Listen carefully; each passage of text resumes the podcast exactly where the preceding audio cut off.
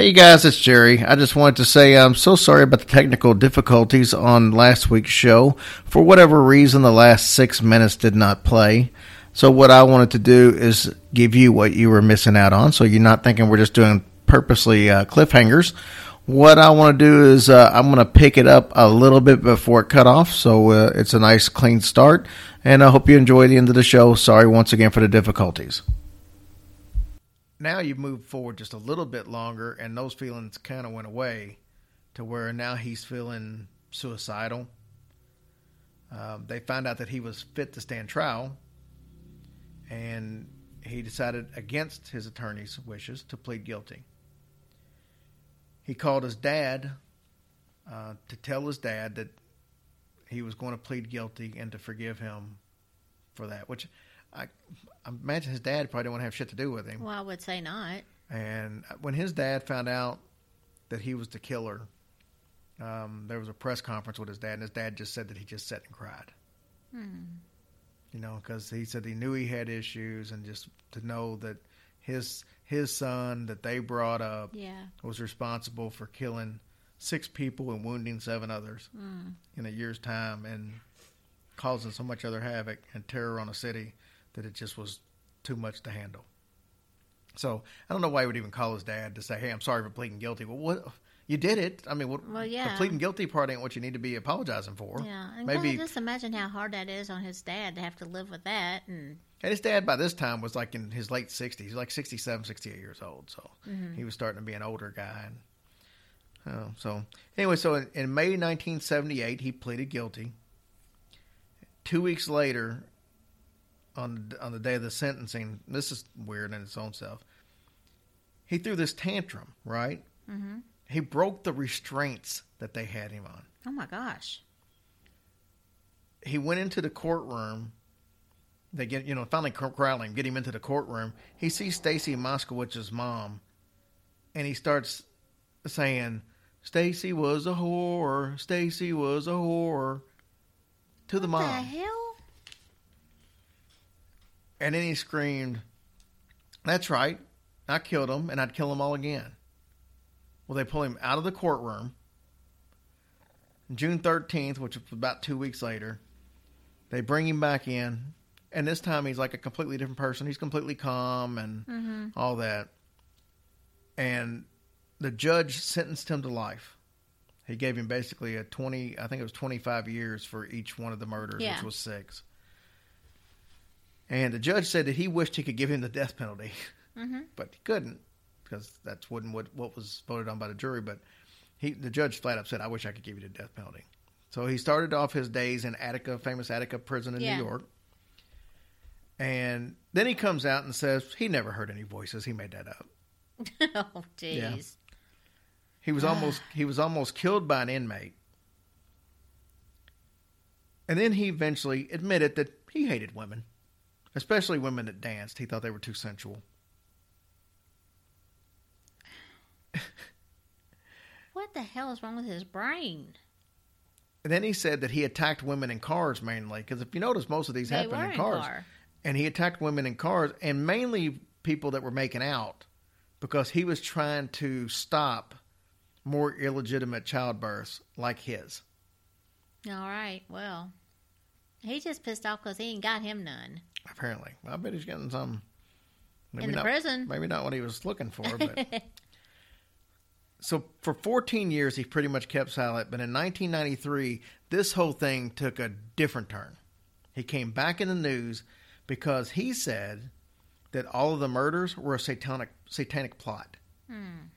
That the cult that he was in, you know, he killed three, but the cult was responsible for the rest. But he was an accomplice, and he said it was a conspiracy to create chaos in New York City by this satanic cult. You talk to um, any of the experts, the FBI experts and stuff, they say that they just don't believe this for a second. I mean, he says that the reason he pled guilty was to get out of the cult because if he didn't, they were going to kill family and everything else. What the FBI experts are like, well, first of all, he was a guy that wants all the credit. He's not somebody that's going to be in cahoots with anybody. Yeah. He wants all the credit. Right. And second of all, he was so unstable, nobody that was really trying to do something like that would have him as part of it Yeah. because he was untrustworthy and he was a loose cannon, so you didn't know what to expect.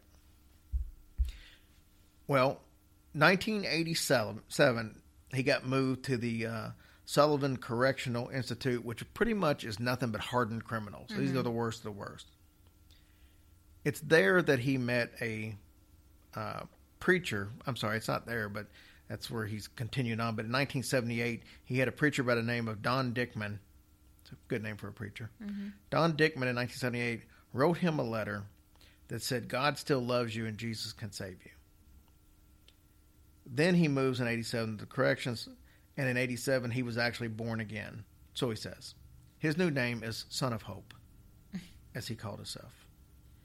And he started working as a chaplain. He started. Uh, there was a one section of the uh, the prison that was strictly for people that had developmental issues. They had some, uh, you know, maybe they weren't the sharpest knives in the drawer Yeah. and all that. He was the only person that had the uh, an, the ability or the clearance, I should say, to be able to go down to that ward. And he would go down there and help them, like make their beds and talk to them and try to um, try to basically be a preacher. And that's what he does to this day. Now, a lot of people say that they think that that's all an act. It's just a ploy to be able to try to get paroled. Yeah. But he knows he's never getting paroled. So he still is alive. Yeah, he's still alive. How old is he? I wonder. Um, he was born in '53, Okay. so you were born in 50, 50, I was born in 63. 63. Mm-hmm. You sure? Uh, yeah. Okay. So he's probably, what, 64 now, Yeah. maybe. So Paul McCartney could sing songs about him. When Mm-hmm. I'm 64, Yeah. would you still kill me even if I had short hair? When I'm 60. Oh, that's terrible. Oh. That's really bad. Anyways, that's uh, I don't know why I was thinking he was a lot older than that. So anyway, that is the basic story of the Son of Sam. Now, does that sound like the- just the, the all the basic elements that you would expect a serial killer to have in her lifetime? Well, it's pretty bizarre, and I don't know. It's just, I, I, I mean, in one sense, I feel sorry for him in the beginning of his life, but you know, in the end, I sure don't. I mean, he should never have killed all those people, but I just think he had a horrible start from beginning to end. So, But I think he had he had a couple of loose screws to begin with, mm-hmm. because even though he had the love and everything as a kid, I mean, when you start feel, feeling like your dad, your original or your biological dad's going to come hunt you down and kill you because your mom died at birth, and yeah, and I you're don't, like, how does that even get in your mind and you're like as a kid? six, seven, eight years old Right. and stuff like that. I mean, who knows though? Maybe if he wasn't told that his mom died at birth, maybe that would have changed everything. Yeah, I mean, just- it might have. I mean, it seems like that's what his whole life's adventure was based on, and I just think that's a terrible thing. I mean, how many other kids could that have, might affect that way? it's sad. It is very sad for everybody involved. Yes, it is. Guys, thank you so much for your patronage, and we hope you enjoyed the show. And remember, if you've got any stories that um, you want to use for the next listeners episode, which will be yeah, coming up in a week and a half, two weeks ago. These things creep up on us really quick. Make sure you send us a message, and I'll try to get you on the show. I am trying just to get people on the show right now that haven't been on yet.